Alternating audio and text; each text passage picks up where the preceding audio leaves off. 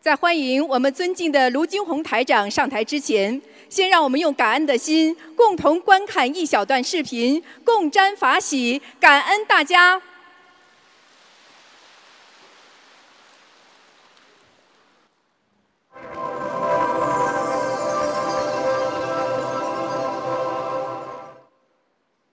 Here's Lester Holt. We're coming on the air to tell you about a situation unfolding right now in Paris where there have been a number of apparent attacks or as police are 连 calling 环 them 恐怖事件的 incidents. 最新情况。正在经历的这个夜晚，法国巴黎经历着血腥与悲痛。巴黎市区巴塔克兰剧院以及一家餐馆等地陆续发生了 Uh, 几起 in 枪击 uh, 案。 Paris, 法兰 uh, 西 there 警 are 方 reports 当 of 晚 a shooting at a restaurant uh, uh, 10th arrondissement, This year and there are also focuses on unconfirmed depression reports. and the need for us as individuals,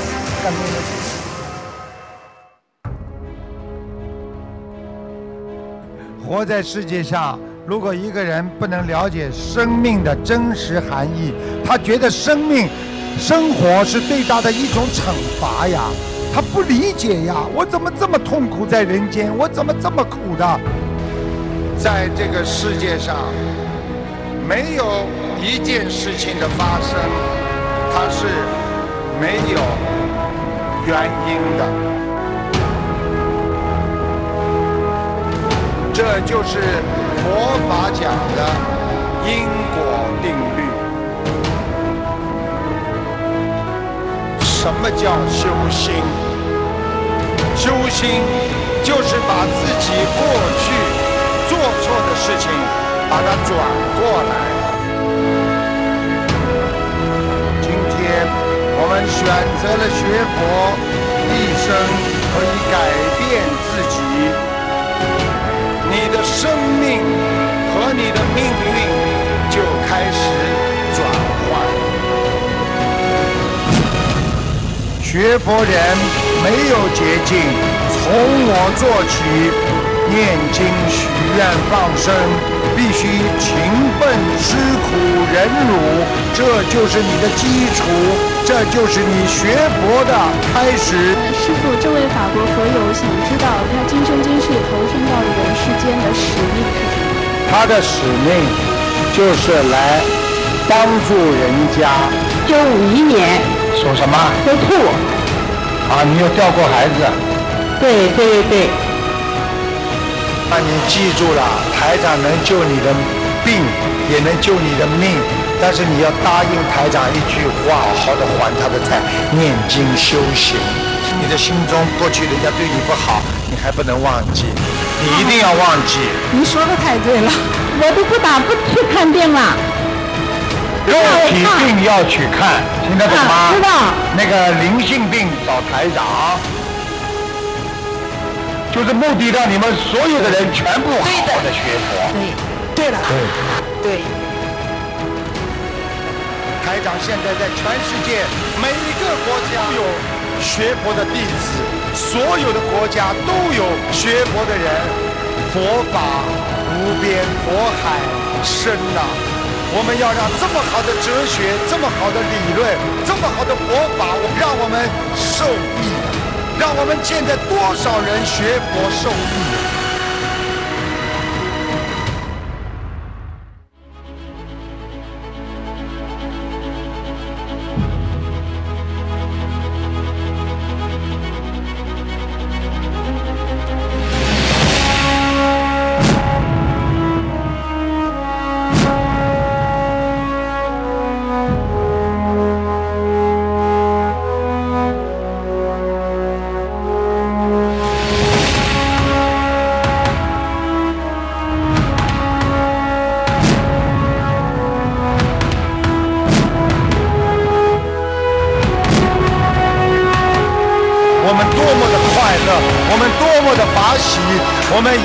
要攀上观世音菩萨最后的法船，跟着观世音菩萨能够回家呀！我们好久没回家了，我们失落太多了，我们受的苦已经够了，我们不能再受苦，我们也不想再下辈子来了，所以希望大家借假修真，让这一辈子就修成。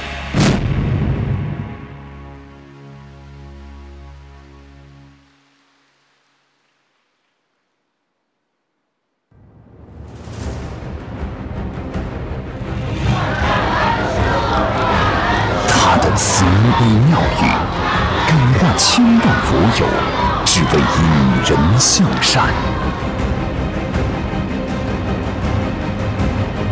他的弘法足迹遍布世界各地，只为普度众生。在美洲。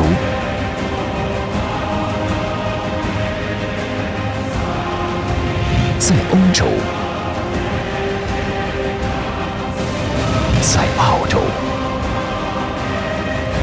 新加坡、马来西亚、香港、澳门，他就是世界和平教育大使、澳洲华人佛教协会会长。一千万信众的心灵导师，太平绅士卢军宏台长。师傅这辈子就是希望全世界的人都念经，都好好的学佛，一定要努力，一定要成佛。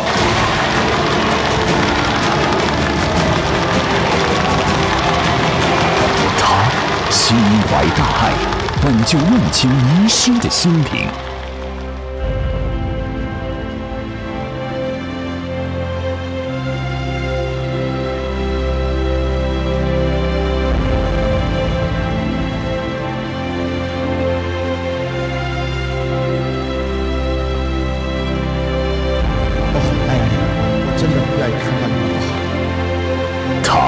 仁爱慈悲，改写无数家庭的命运。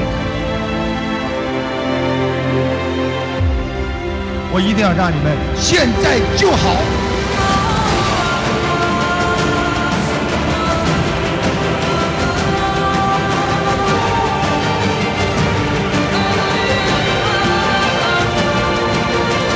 一定要相信观世音菩萨，哪怕生了癌症，也要想到观世音菩萨。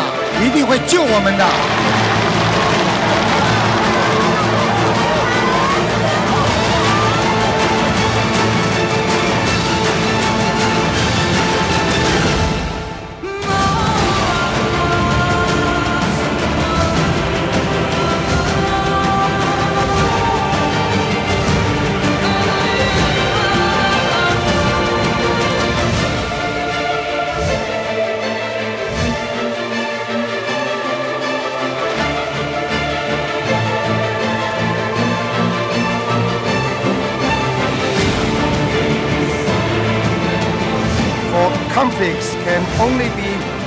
Resolved by loving kindness, not by hatred.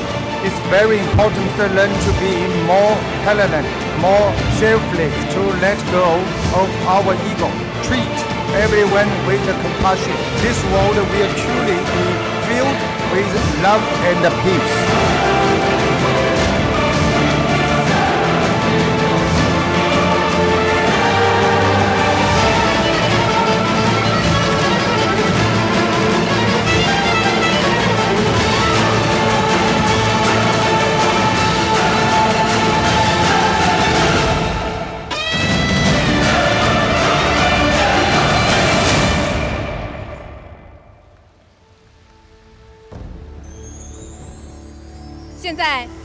最热烈的掌声，恭请尊敬的卢军红台长。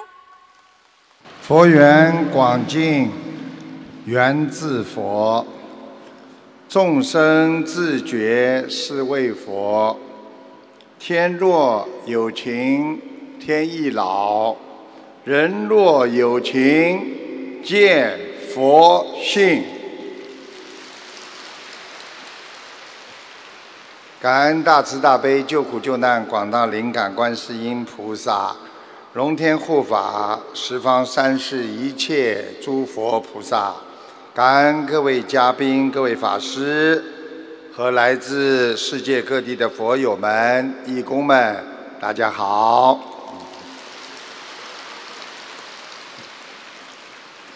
梦幻般的世界，让我们沉迷在当中。过着难以挣脱的心灵枷锁，我们所感受到的痛苦、工作压力、生活负担、人际关系，实际上一张一张网一样，把我们的思维捆绑住。当你懂得在人间放弃那些虚幻的名利，当你懂得寻找人生真谛的时候，你已经开始过着觉悟的生活了。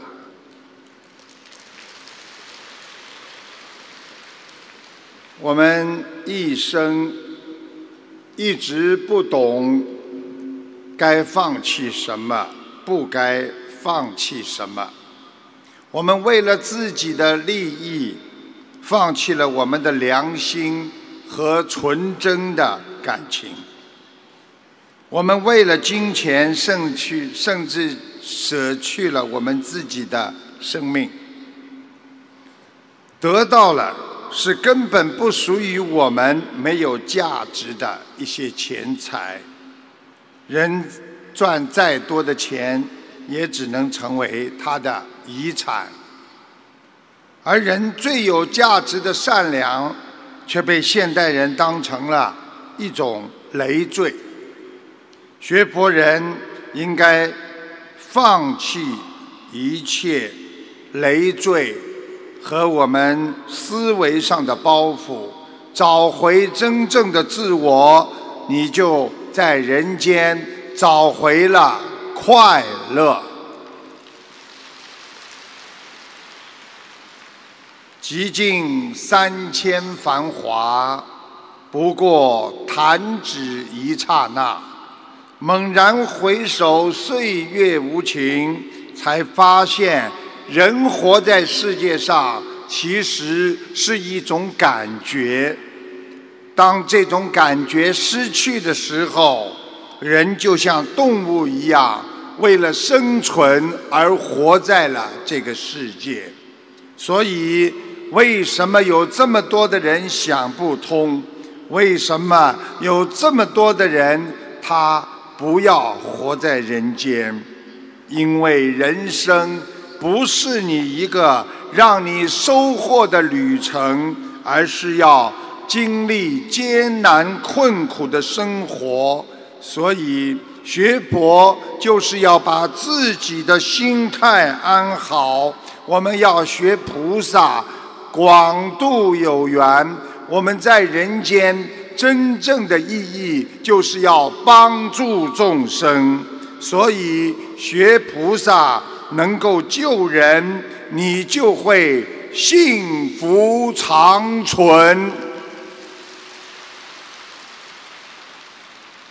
在我出来之前，澳大利亚啊有七万人感染，有三千人已经生重病或者已经死亡了。澳洲的流感已经恐怖升级十五年。最严重，悉尼爆发了有史以来最严重的流感，七天内有八千人被感染，当场就有三十四个人死亡。两个星期之后，演变成澳大利亚十五年最恐怖的流感，有七万人被感染，三千人将死亡。想一想，在这个世界上，天灾人祸，所以我们学佛修心要想得明。我们以开悟为宗旨，因为我们懂得用善心来消除自己内心的恶，用善缘来消除自己的恶缘，用善念。来让自己放下万缘呐！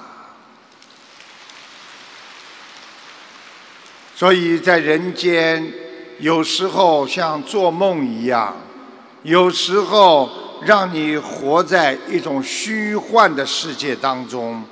我们活着的时候，觉得时间怎么过得这么长啊？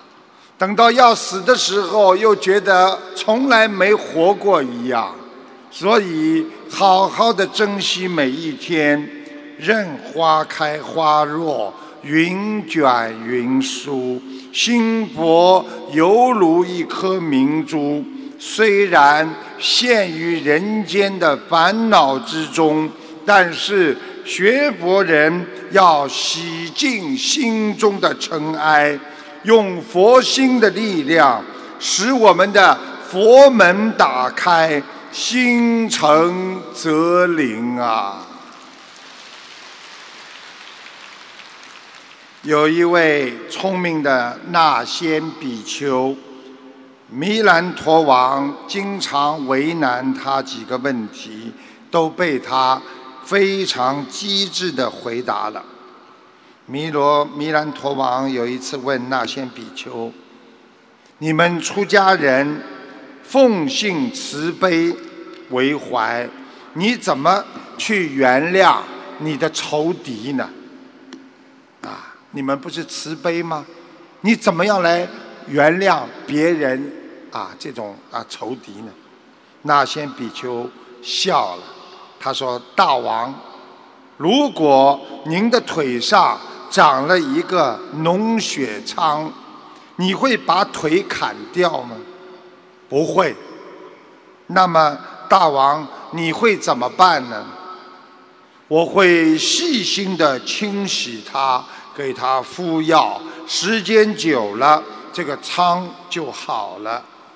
那先比丘说：“对了，国王，仇敌坏人像一个脓疮，你不去照顾医疗，它就会蔓延，会恶化。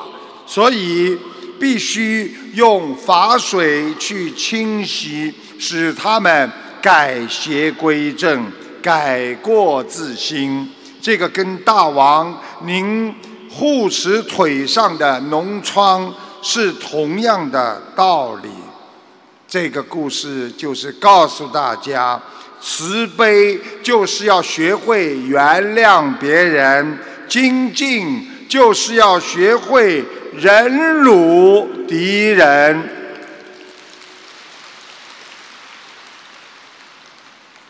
有一次，爱因斯坦在一所大学演讲，啊，在一所大学演讲，那个大学教室里充满着是对爱因斯坦的学生们对他的崇敬，啊，非常崇敬，还有很多老师也在听他讲课。讲演讲完毕呢，有现场人员开始自由提问题。一位女生站起来问：“尊敬的爱因斯坦，您被誉为科学界的巨人，您认为自己是巨人吗？”爱因斯坦微笑着说：“因为爱因斯坦长得很小了。”他说：“巨人并不是长得很高大的人，大家看我如此瘦小，怎么能算巨人形象呢？也许我看得比你们远一点。”那也只是因为我站的啊高一些而已。一个男生站起来问：“爱因斯坦先生，您提到比别人站得高一些，我想起了不久前您在阿尔卑山高峰之巅曾和一个女士长谈过一次。我不想问您谈话的内容，我只想知道你站在山顶上的那一刻。”您有没有意识到，在科学史上，自己是站在一座山峰上？爱因斯坦仔细看了看挖发问的人，微笑着问道：“你看我长得像一座山峰吗？我身啊，这个身高不管怎么站都成不了山峰，而且没有一座高峰不是被人征服的。”我们不要做高峰，而要做登上顶峰的人。说着，他拿起粉笔在黑板上写了一行字：“站在山顶，你并不高大，反而更加渺小。”然后他转过身，对所有的同学讲：“我虽然站得高。”可在世人的眼中仍然是渺小的。最后，我可以告诉大家一句话：这也是我在阿尔卑斯山跟那位女士讲的最后一句话：任何一座高峰都是可以征服的。世上从没有巨人，只有站得更高的人。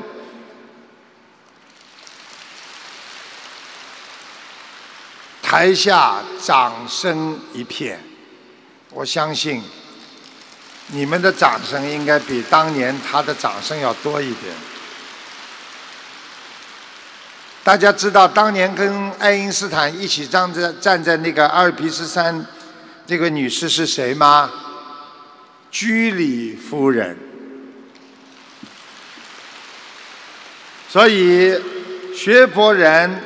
有了成绩，要马上忘掉，这样才不会有烦恼；有了自己的错误，要记住，这样再不会重蹈覆辙；有了困难，要寻找智慧，才能迎刃而解。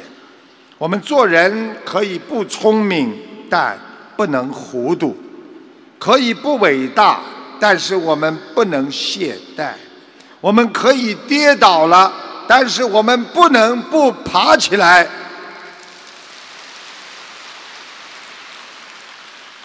我们在人间学的东西有限，但是我们不能无知。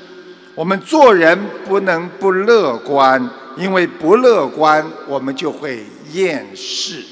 我们有时候可以不慷慨。但是我们不能损人利己，所以学佛人的心像菩萨一样，要防止自己的心倒退。一个有清醒头脑，要比聪明的头脑更重要。一个良好的习惯，比你掌握一项技巧更充满活力呀。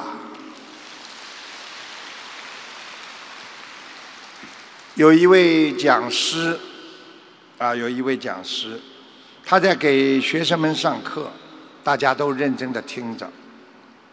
突然有这个讲师就讲了：“同学们，你们认为，拿起个玻璃杯，这杯水有多重？”讲师拿起个茶杯给他们看，同学们有的说两百克，有的说三百克。这个讲师说：“对了，这个杯子只有两百克。那么你们可以将这个杯子在手中端多久呢？”很多人都笑了。老师，两百克而已，端多久又能怎么样呢？讲师没有笑，他接着说：“如果你们端着这个杯子一分钟，各位一定觉得没问题。”如果你们拿它一个小时，你觉得手很酸；如果你拿它一天呢，一个星期呢，那你必须要叫救护车了。大家笑了，不过这是赞同的笑声。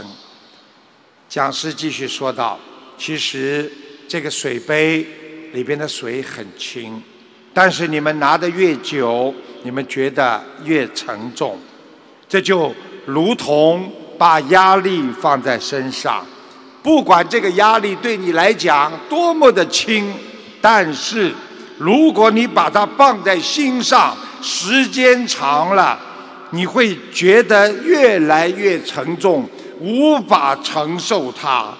所以我们学佛人不能把任何一点一滴的。不好的心态放在心中，去伤害自己，因为你把对别人的恨放一个月没关系，放一年、两年、三年之后，最后你就会伤害到自己。所以，希望你们学佛人要调整心态，只有放下。心中所有的包袱和压力，我们才能站得更久，我们才能看得更远。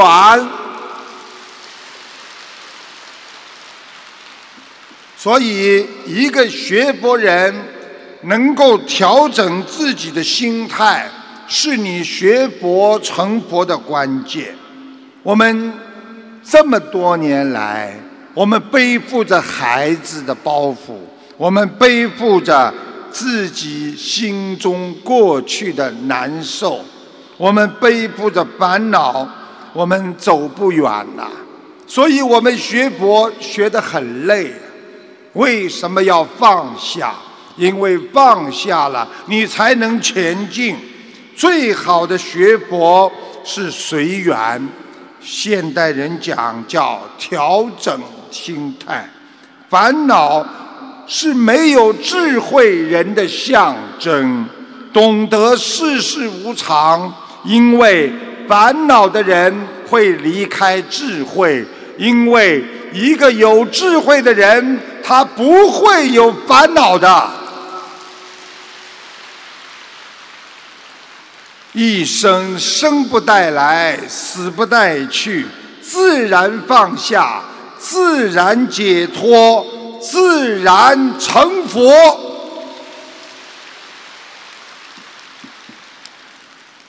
当年佛陀在出游的时候，经过了一片森林。那天天气很热，正当中午，他口渴了，他对他的弟子阿难说：“啊，阿难，刚才我们经过一条小溪，你回去帮我取点水过来。”阿难拿了一个啊啊茶罐啊去了，但是那条小溪很小，而且马车刚刚经过。溪水被搅得非常的浑浊，沉在河底的烂泥都浮了上来，水不能喝了。阿难想，我的两手空空回去。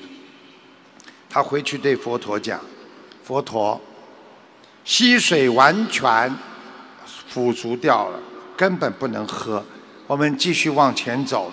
我知道几里之外有一条河。”我们可以到那里去取水。佛陀说：“不，我们还是要回到刚刚那条小溪去取水。”佛陀这么说，阿难只能照做，但是他有点不情愿，因为他知道那些水没办法喝，非常的浑浊，根本不需要浪费时间，所以他的口也很渴。佛陀这么说，他就去了。回到那条小溪之后，他又回来了。他说：“啊，佛陀跟他说，你为什么不坚持呢？”阿难说：“那条溪水里的水不能喝呀，佛陀。”佛陀说：“你再去一次。”阿难只能再去。结果，当他第三次来跳来到那条小溪的时候，溪水。就像过去一样的清澈，泥水都流走了，枯叶不见了，水又再度变得纯净了。阿难笑了，他把水瓶装满，跳着舞回去了。他跪在佛陀脚下，跟佛陀讲：“佛陀啊，您的教诲真是太不可思议了！您教了我重要的一课，那就叫世事无常。”必须静观其变呐，懂因果，承受果报，是让你更懂得去播种善因，有苦难也不怕，因为世事无常。我们真心学佛，我们的一切都会改。变的，台长，这个在啊，这个做节目的时候呢，啊，有一个孩子啊，台长看出他身上有灵性，他掉过孩子在他腰上，所以他的腰痛，颈椎脖子也不好，眼睛也不舒服，呼吸也不好，骨头酸痛，皮肤不好，听众一一确认。台长还看出他的脾气很大，啊，这个听众很好玩，他还居然解释说自己因为身体不好而着急，请大家听一段录音，谢谢大家。师傅你好啊，你给我看一下图腾吗？我是七零年属狗的身上有灵性，知道不啦？啊，不知道掉过孩子不知道啊？啊，打过孩子打过孩子跟掉过孩子有什么不一样啦？啊，他已经在你腰上了，你的腰很痛啊。对对，腰很痛，还有啊，颈椎也不好啊，脖子啊，对对对。对对对，还有啊，眼睛啊，眼睛也不舒服。对对，眼睛也不舒服，我告诉你啊，你呼吸都觉得很累，呼吸啊，对对。对对，你知道为什么？他这个灵性经常弄你的鼻子，所以你的鼻孔特别小，所以你呼吸不畅，对呀、而且你骨头非常不好，酸痛，对对，我你很不好啊。对你业障太多，你就看你这种人脑子都不清楚的人，脾气还挺大。我 我是身体不会，我是想你他妈会讲话的，脾气不好说着急。你知道你过去吃活的东西啊？我现在看你身上都是虾，你皮肤不好，你知道不知道？皮肤啊，知道了，你腿上皮肤也不好，后背结经常痒，哦，我就是一直出汗嘛，出汗不敢出门，赶快要把那些往生咒把它们念掉。啊，嗯，再见嗯，了。再见。谢谢。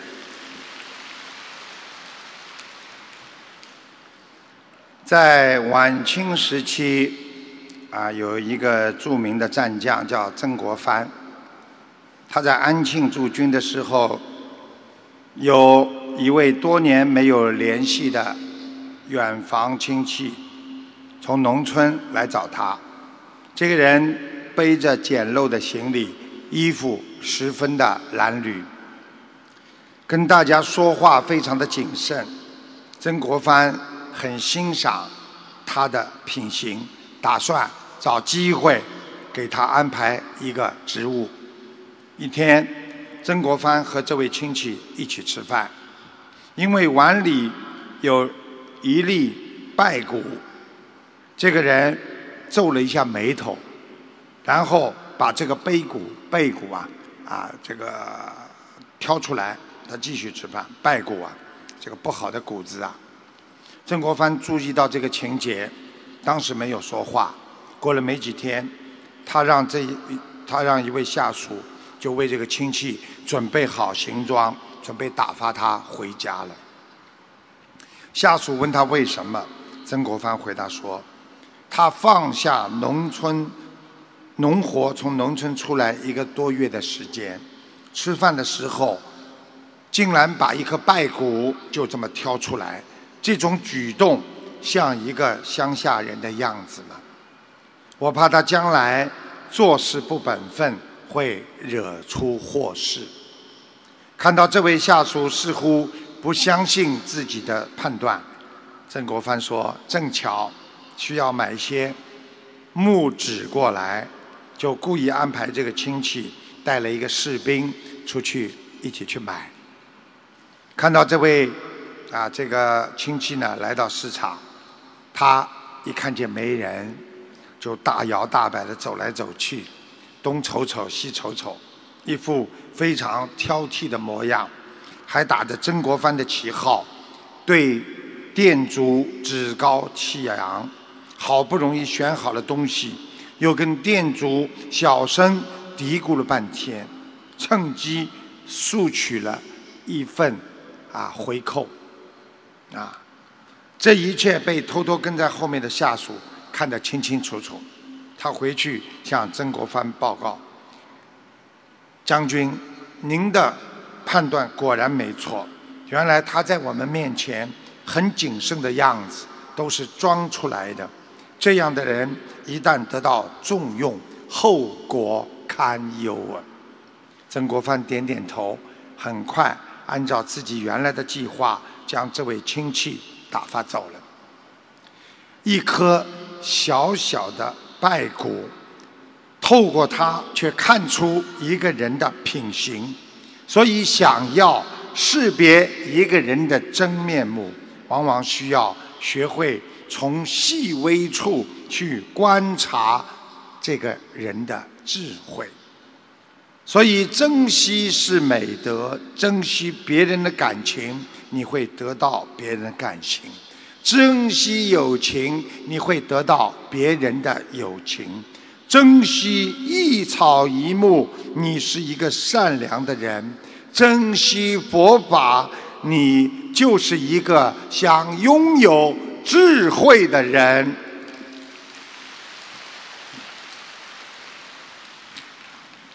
学佛菩萨天天在救我们。在八月八号二十三点三十九分，啊，这个有一个佛子是四川的，他刚刚经历过地震，他马上发到网上，他是这么写的：在中国时间九点三十九分，师傅，佛子是四川的。刚楼房猛烈摇晃，地震了。佛子家住在十六楼，摇晃的时候，佛子一直在喊观世音菩萨救救佛子张子牙，一直到摇晃结束。请观世音菩萨师父加持四川民众心情平复，努力耕耘，国泰民安。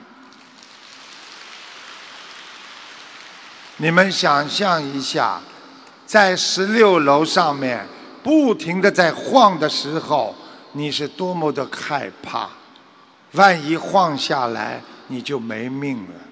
所以要记住，只要你心中有观世音菩萨，你就会得到观世音菩萨的救度啊。有一个人见到马路上围着一些人，他便开口夸口说：“啊，你们相信不相信啊？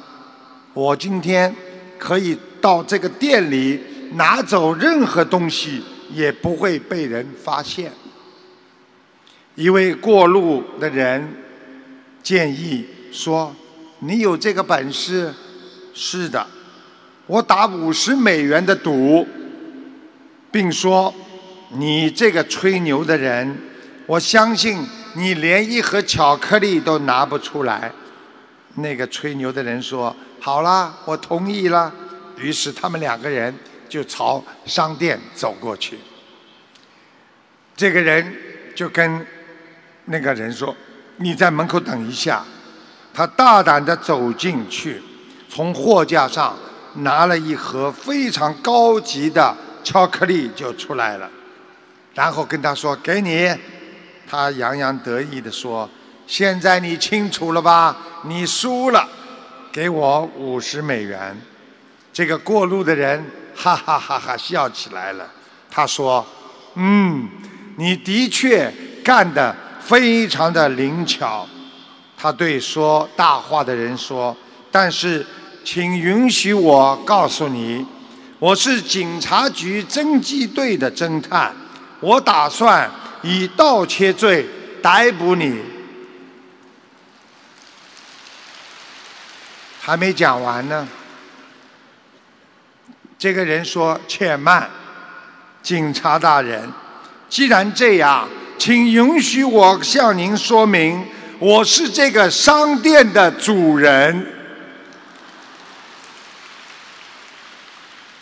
人总以为自己看见的就是真的，实际上，在这个社会当中，很多事情你不深入的去了解，你并不能理解它。学佛人也是这样，只有不了解佛法的人，才会说他懂佛法。真正了解佛法的人，他说他永远不懂佛法。我一直在学习当中啊。就像我前面讲的这个故事一样，他只是想到他是警察，他没有想到对方是老板，所以他错了。我们学佛做人，要学会彻底的了解佛法。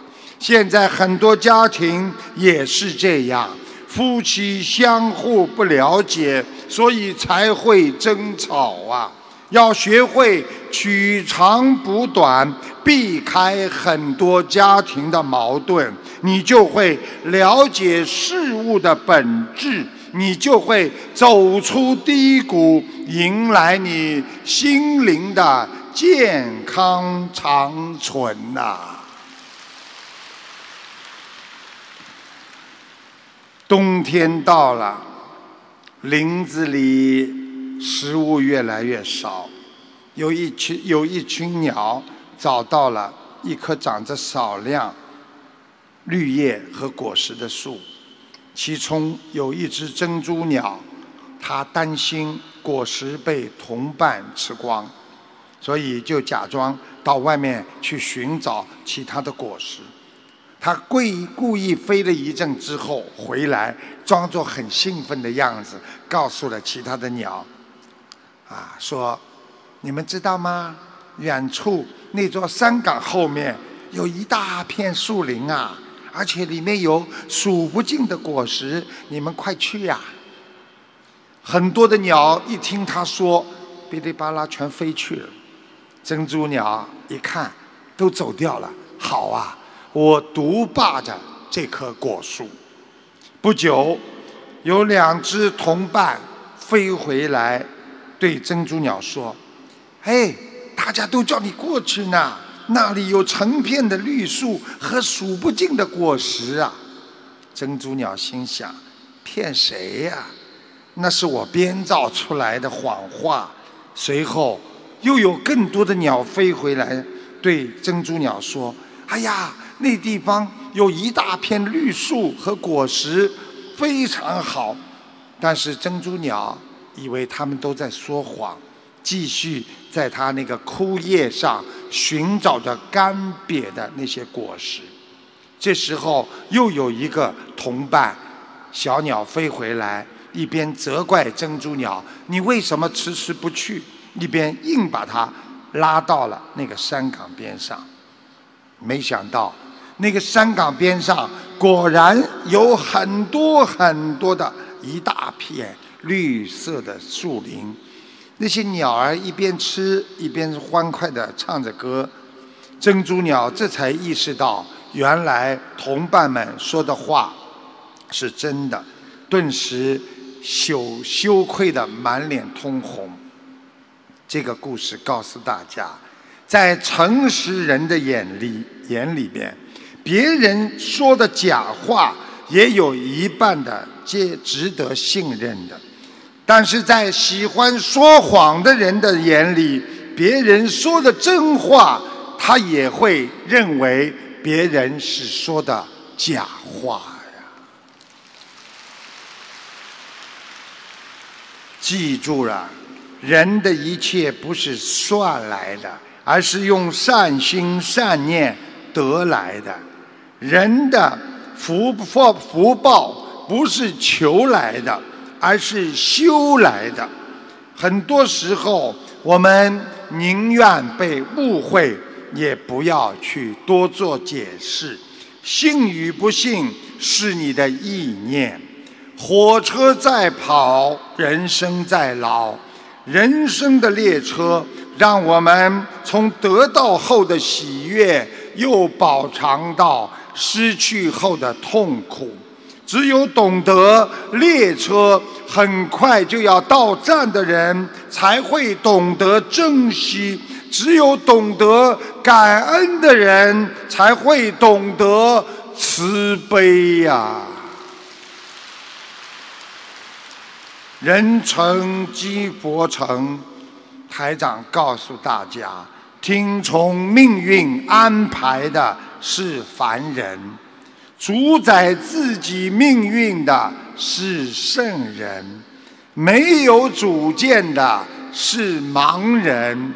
三思而行的是聪明人，听风就是雨的是愚痴的人，学佛改变命运的人，那才是未来的学佛人。很多人以为拥有了财富就拥有了一切，请记住，财富是我们一时的朋友，而朋友才是我们永久的财富啊！荣誉那是一时的荣誉，好好做人，平平安安，那才是永久的根本。学历那是一时的知识，不停的向别人学习，你才会拥有永久的知识和智慧。跟台长在做节目当中，有一个听众反馈，啊，五十多岁老年同修。三十八岁，腰椎间盘突出十几年，每次发病都非常痛苦。修了心灵法门之后，五十一岁发病那天吃全素许愿，一个多小时，从腰从九十度打弯站不直变得站直了。修心灵法门四年多，所有的毛病全部都不治而愈。他在上海经营的一个小型服装店。上海房租都在涨价，他的小店租金却从每月的六千五百元降到了三千元，请大家听一下录音。师傅。我还有个师兄非常灵验的事情要与您分享。啊。同修呢，今年五十四岁，三十八岁呀，检查出腰间盘突出，每次发病啊，腰都无法站直，非常的痛，每年都要发好几次。五十岁，呃，遇上心灵法门，五十一岁吃全素，也就是说，在五十一岁发病那天，他许愿吃全素，许愿后一个多小时，腰从九十度打弯站不直，变成站直了，如此神奇，也只有修行我们心理。法门的人才能体会和相信。现在修行心理法门已经四年多了，腰部的毛病不治而愈，都是佛菩萨和师傅您的加持。同修呢，自己经营了一个小型的服装店，进货卖货，从早到晚三百六十五天几乎无休，但是精力旺盛。更神奇的是，上海的房租啊在涨价，而他的小店啊从美元的六千五百元降到现在的每月三千元，真的是不可思议呀！他特别希望能从把这份感恩之心传达给师傅，传达给你，也传达给所有修行心灵法门的佛友，希望大家正心正念，正法永成。感恩菩萨，感恩师傅，非常感恩你啊！感恩。谢谢。谢谢观世音菩萨，在两千五百年前，我们伟大的佛陀一直在渡人。他有一次想渡一个老夫人，佛陀呢到他家里去了三天，最后被这个老夫人三次都赶了出来。到了第四天，佛陀的侍者就是阿难。他说：“佛陀啊，今天我去试试看，我替你去吧。”他就前往老夫人家里。老夫人看到阿难，非常的开心，当成亲儿子一样，把自己最好的东西给他吃。阿难不失时机的把佛陀的这个功德和佛法跟他讲一讲。老夫人。立刻就开始开悟了，脸上都放光了。阿难回来把情景告诉了佛陀，佛陀说：“那个老夫人在阿难的点拨下，终于开悟了。”讲完这个话，佛陀其他的弟子都在嘀咕了：“嗯，怎么师傅您老人家亲自出马，他不开悟；阿难一去，他就开悟了。”难道您老人家的功夫功德竟比不上阿难吗？佛陀就给大家开始讲因果和因缘，因为佛陀非常喜欢讲因缘果报给大家听。他说，过去有一世，我与阿难还是老师和学生的关系。有一天，我们出外游走，我走在前，阿难跟在我后面。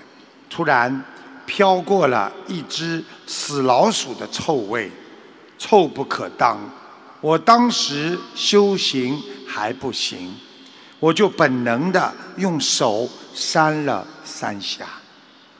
后面的阿难看到路上的死老鼠，他不但不嫌弃它的臭味，反而心生怜悯，觉得这只老鼠好可怜，死在路上，还被它的扁扁的，太阳又这么晒，真是太不幸。于是阿难就用他学了一点点的啊慈悲的东西，就好像像祈祷一样，在边上跟他挖了个洞，把这个死老鼠埋了下来。佛陀讲到这里，意味深长的跟大家讲：你们知道那位老夫人是谁吗？那位老夫人，她就是那只老鼠来投胎的。我过去是嫌它臭，我扇了三下鼻子，所以到了他家里三次被他赶了出来。阿难和他结了善缘，所以他见了阿难就欢喜。阿难给他讲什么，他都听。如果有人和我们不投缘，那就是前世有过冤结。我们明白前因后果，人间什么事情都变得云淡风轻了。你们想一想，有时候孩子跟你们不好，有时候你们和别人、公司里的同事、和亲戚、和夫妻关系，都是有因缘果报在里边的。所以佛陀当年就讲了一句啊寄语，说：“假使百千劫。”所作业不亡，因缘会遇时，果报还自受啊！所以我们学佛人从现在开始，要用善心转化逆缘，遇到人间讨厌和肮脏的事物，我们不要去厌恶它。而要升起慈悲怜悯心，如此一来，可得生生世世的淡定，可免冤冤相报的纠缠呐。有一位高僧曾经说过：“越是在黑暗的时候。”灯的光芒就越能将人们的心来照亮，所以越是困难和烦恼的时候，我们越不能离开佛法，我们不能将自己心中的这盏佛灯来熄灭它。记住了，生命的灯盏要点亮人生的光芒。这光芒就是理想、信念和希望，还有对生命和生活的热爱和理解。有了这光芒，才能照亮我们人生的悟性和方向。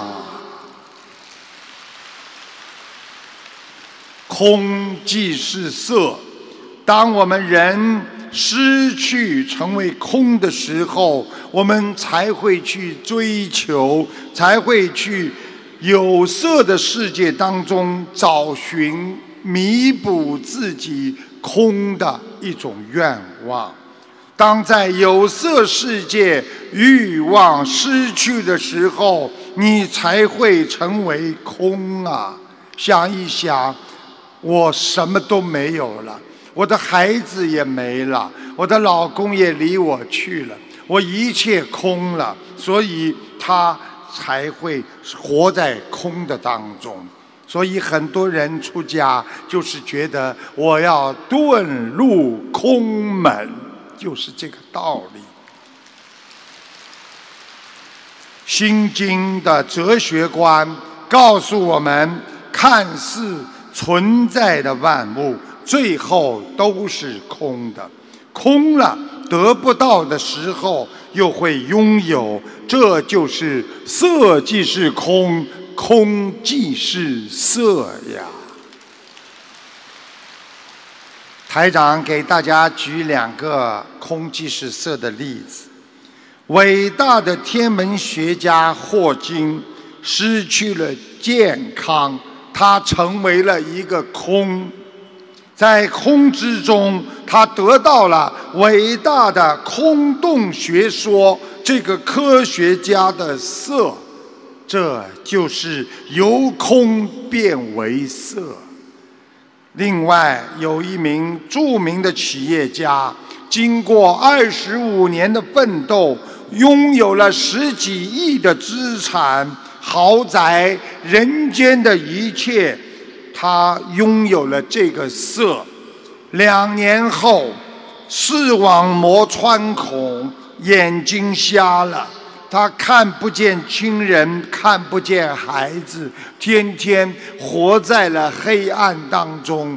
五年后破产，八年后得了忧郁症。最后死亡，他经历了色即是空的过程啊！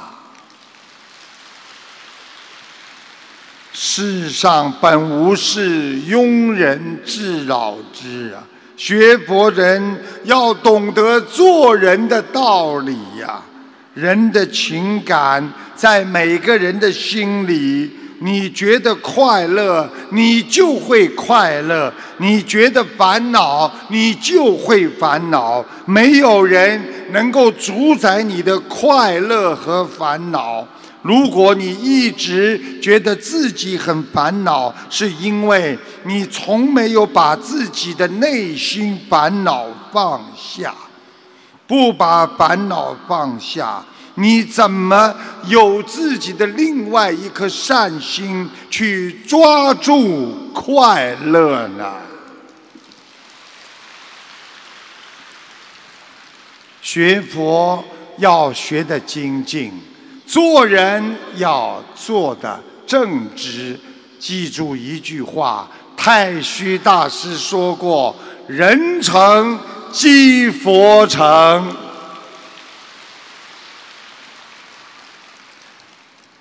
今天呢，因为还有其他的内容，台长呢在结束今天的短暂开始之前呢，还要给大家说两个小幽默笑话。其实台长也是很随缘的，台长很爱跟大家在一起，非常的法喜，看到你们欢快的笑脸，我就觉得。我们未来佛会越来越多，因为能笑得出来的人，就是离开烦恼很远的人。因为每天惆怅、每天难过的人，这个人就会给自己造成更多的烦恼。所以希望大家远离烦恼，拥有菩提。东北，在中国的东北有些地方，喝茶喝水的喝啊，他们念什么知道吗？念喝喝喝水，啊喝啊喝。有一个李妈妈年纪大了，她还特别忌讳一些词。有一次，她到侄儿家啊去玩，侄儿呢就给她呢倒了一杯茶给她。这个李妈妈呢，喝完之后呢，这个侄儿呢也是东北人，就跟他讲：“奶奶还活吗？”那李妈妈一看，活，又一杯下去了，咕嘟咕嘟喝下去了。还喝吗？喝，又一杯下去了。这样反复好几次，这个李妈妈肚子胀得不行了。侄儿看到这个情况，他不知道啊。奶奶，你早就不该活了。一看他胀了，早就不该活了。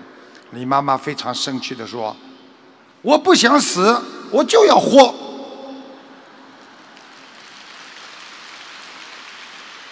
这个笑话说明啊，年纪越大，越要活得快乐。快乐来自于帮助别人。有时候你自己把有些字往不好的地方想，你就不快乐。你天天把别人往好的地方想，你就活得很快乐。我们每天修心念经，我们每天开开心心。这个幽默笑话，你们一定要好好听了，很好玩的，啊，在最后啊非常好玩，啊，如果不笑的人，说明没听懂；笑的人算听懂了，啊，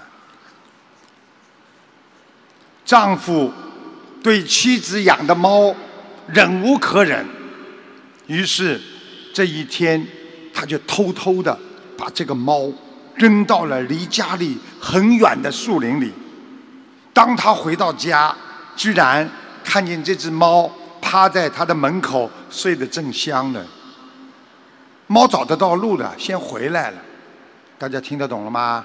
好，接下去，这个丈夫气坏了，把猫啊塞进了麻袋里，又出门。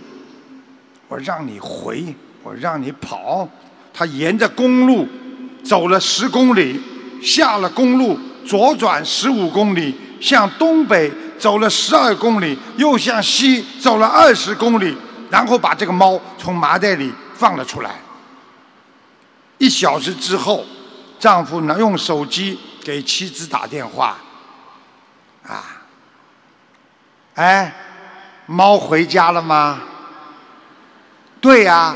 五分钟之前就回来的，亲爱的，你怎么还没有回来啊？听见丈夫气急败坏的说，这个丈夫气得不得了，在电话里冲着他太太说：“你叫那个畜生来接电话，我现在找不到回家的路了。”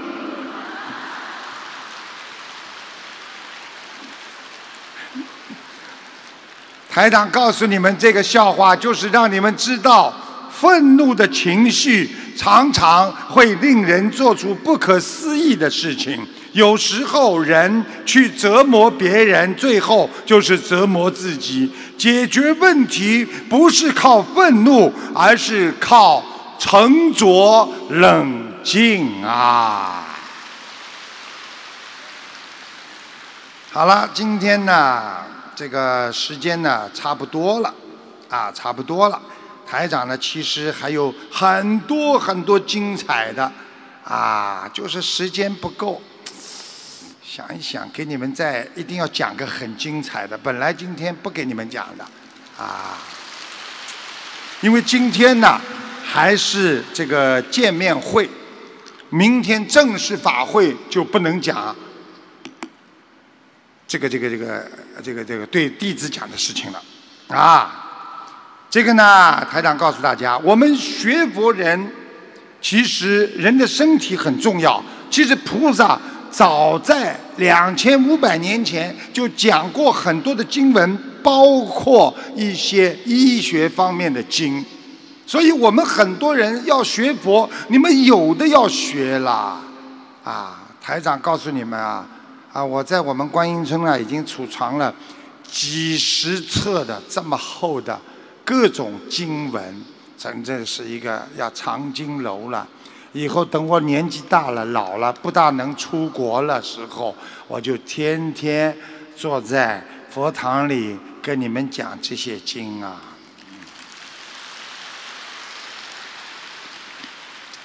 人生生病，你们知道有十个因缘，你们知道吗？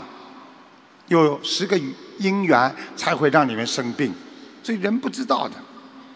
在《佛医经》上面论述到，人得病有十个因缘。台长今天告诉你们：第一，一者久坐不不犯；二者食无怠；三者忧愁；四者疲极；五者淫逸；六者嗔恚；七者忍大便；八者忍小便。九则治上风，十者治下风，这是从时因缘生病。那么你们一定听不懂了。下面呢，台长帮你们稍作解释。啊，一个人生病，坐了久了，经常坐着，久了而不吃饭，这个人很容易生病。我问你们，你们现在在 office 在上班，是不是经常忙的嘞，连吃饭时间都没有？你们知道会生病的，叫久坐，一直坐在这里工作啊，但是呢不吃饭，叫久坐不饭。那么这个人容易生病。第二，食无怠，什么意思啊？怠是什么？像贷款呐，就是拥有啊，对不对呀？食无怠是什么意思啊？吃东西没有节制的人容易生病。第三，忧愁、多愁善感的人容易生病。四者疲极，疲劳已经到了极度了，疲劳疲得来已经实在不行了，这个人容易生病。五者淫逸，就是淫欲，所以一个人贪色的人很容易生病啊，啊，身体透支啊。六者嗔恚，就是说一个人动不动就要发脾气，动不动就要跟人家闹的人，这个人也会生病。七者忍大便，所以大便不能忍的。你看佛经上都叫我们身体要当心，要注意自己的啊这个排便，对不对呀？八者忍小便，所以不要去忍，忍经常忍就会出事情。偶然的一次两次没问没问题，啊多忍不行。那么接下来九则治上风，啊大家知道。人身体分成上风和下风，啊，所以要教你们呢。佛教里边，你们讲话有时候就要懂礼貌啦。有时候啊，做的有些事情不能直截了当的就讲出来的，要很文雅的讲。首先，我先告诉你们，什么叫上风？上风就是呼吸道，啊，还有哈欠，还有打喷嚏，不能忍的。所以很多人很容易生病，打哈欠要打出来，但是手要遮住嘴巴。有时候人，比方说打喷嚏、打哈欠，或者忍这种呼吸道很很难过，要咳嗽，你要偷偷的到外面去，但是不能忍，否则也会生病。这叫上风。那么现在要教你们了。很多人讲很粗俗的字，经常骂人的，这两个字不能讲的。过去这种叫什么呢？大家以后记住了，以后碰到这件事情，不要去说那个很难听的字，这叫下风。听得懂吗？我觉得听得懂的人没几个嘛。说你不要放什么什么，听得懂了吗？真的有人听不懂哦！以后碰到这种事情，自古以来在庙宇里，在很多高级场合，过去的在皇宫里边，你不能讲这种粗俗的字，只能说下风。听得懂吗？下风就是通气，听得懂不啦？所以要教你们的，所以忍下风。那就是不能忍，明白了吗？啊，带点香水也好，放在口袋里，不要影响人家啊。所以这种十个因缘都会得病，这十个因缘就是佛当年在佛经里告诉我们，我们做人入住出要控制好。佛陀告诉我们，入就是吃东西呀、风寒呐，要温度啊，就是入入到你身体来。住是什么呢？我们不能发脾气，不能有忧愁，不能心里有恨，不能有啊嫉妒心等等，这是入到你的心中。出就是打喷嚏啦，啊，比方说排便啦，啊等等一切下风啦等等。现在你们明白了吗？我不讲你们怎么会知道啊？现在回到家里，每个人都说 对不起，我要吓疯了。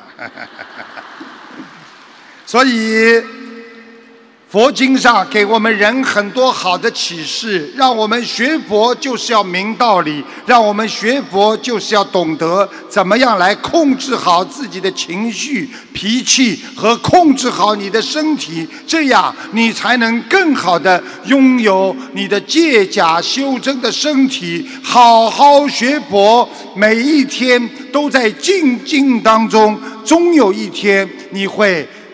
走到四走进走进四圣道，进入佛门。谢谢大家。